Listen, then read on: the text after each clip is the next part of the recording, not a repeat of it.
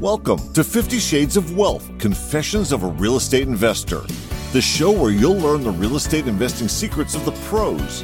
Your host, Sarah Jung, pulls back the curtain and shows you how to build wealth with real estate investing. Welcome to my podcast, 50 Shades of Wealth Confessions of a Real Estate Investor, the show where we talk about the good, bad, and ugly when it comes to real estate investing, and we discuss strategies for building long term wealth through education and personal growth.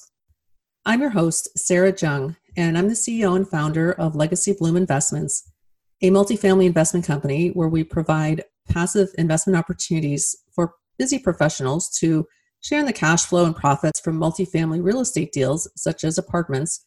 And we do this through a process called syndication. I want to start by telling you a little bit of my background and what motivated me to start this podcast. And in a bit, I will share with you my own confession. Back in 2001, I started my career in real estate finance and mortgage banking. And during my early years, I worked around the clock developing my career and my business, just like most young people would. And while I was doing that, I also had two children back to back. And during the 2008 2009 crash, despite the banks and mortgage lenders falling around me, my business actually continued to take off as one of my areas of specialty was being the in house lender for a number of developers and their subdivisions. And during that time, builders were selling as much inventory as possible, and my team was there to help. So my business continued to grow as I added more areas of specialty lending and I added more referral sources and grew and ended up managing a sales team.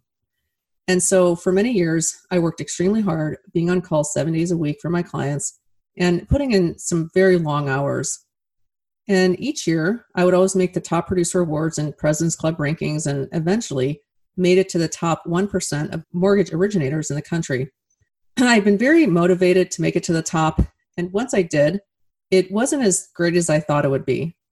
And so a few years ago, I actually started to hit a breaking point as the pressure and stress of the business started to take a personal toll on me. I went into a bit of a depression and had some anxiety. And I started to wonder if this is all there was to look forward to going to work every day, putting in the long hours, coming back, doing it all over again. And I asked myself, will I have to work this hard every day for the next 20, 30 years or more? And th- those thoughts just did not jive with me very well. As I contemplated my future and next steps, I decided that I had to do something different as I did not want to, nor could I, continue to work this hard without sacrificing myself and my family.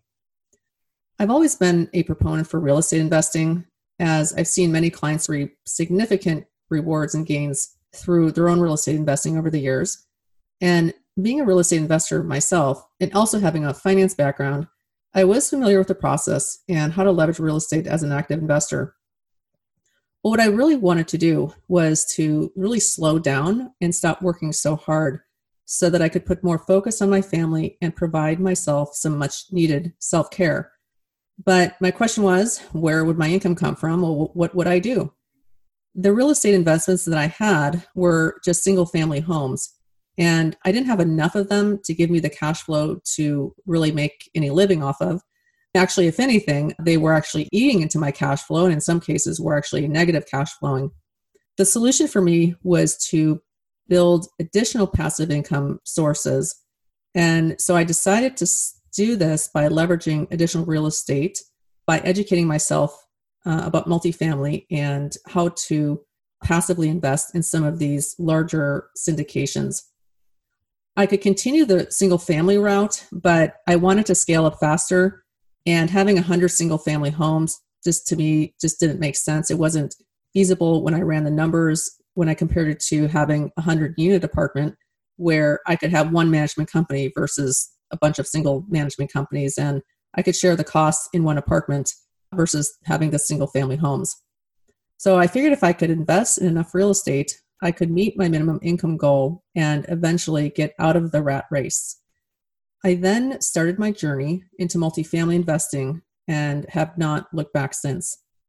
So, my confession to you is that the years of when I worked around the clock, putting in those long hours and just doing the daily grind, there was a very large sacrifice. And that was a contributing factor to my divorce.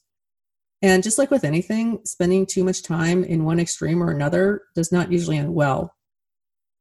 So, real estate investing has given me a goal and a purpose to leave a legacy for my family and to be able to have the financial freedom and security to live the life that I want. It took a significant life event for me to take action, but it didn't necessarily have to be that way. And it doesn't have to be that way for you either.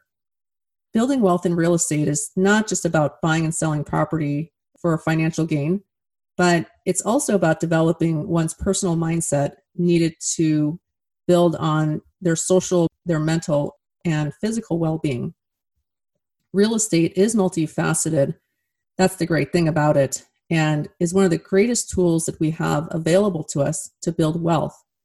But it's also equally important to build wealth in other areas of our life so that we're equipped with the skills that we need to be able to make confident and sound investment decisions so that we can manage the risk that comes with these types of investments so that we can ultimately reap the financial rewards that real estate brings. If we're not able to develop these other areas of our life, then being successful in real estate will be much more difficult, in my opinion. Over 80% of one's success can be attributed to their mindset and how they think, and what limiting beliefs they may have about themselves. To be a successful real estate investor doesn't necessarily mean finding a property, putting in an offer, and closing escrow. Rather, it starts with how you think and feel about yourself and what you do on a daily basis and how you live your life. The more personal growth you're able to build on, the more tools that you'll be able to have to be a successful investor. Many of us reach midlife, uh, like I did, and wonder how can we build our financial future and one day not have to keep working so hard. This was the big question that I had. And getting serious takes massive action, and educating ourselves is just not optional. So, my hope with this podcast is to provide a platform where I can help educate, motivate, and inspire you to become not only savvy real estate investors, but also a self improved and just an empowered human being so that you can build the financial security you want and deserve. We'll educate you on how to invest in real estate, on how to be both active and passive. And we're going to share real stories from real investors who are at all different stages of their investing journey. My guests come from all walks of life, but they all have one thing in common, and that's the desire to one day be financially free and provide the financial security for their family and themselves so that they can enjoy all that life has to offer. The desire to leave a legacy is so great that they have taken massive action in their lives to start their journey. And we'll be privileged to share our guests' vulnerable confessions as they experience the ups and downs of real estate investing. Let me ask you what legacy do you want to leave? What limiting beliefs do you have about yourself that is preventing you from taking action? Thank you for listening and enjoy the show. Thanks for listening to 50 Shades of Wealth Confessions of a Real Estate Investor with Sarah Jung. Make sure to visit us at legacybloom.com where you can join our investor club and grab a free copy of Sarah's latest book. And if you like the show, don't forget to leave us a quick review. Be sure to tune in next time as Sarah pulls back the curtain once again and shares more Confessions of a Real Estate Investor.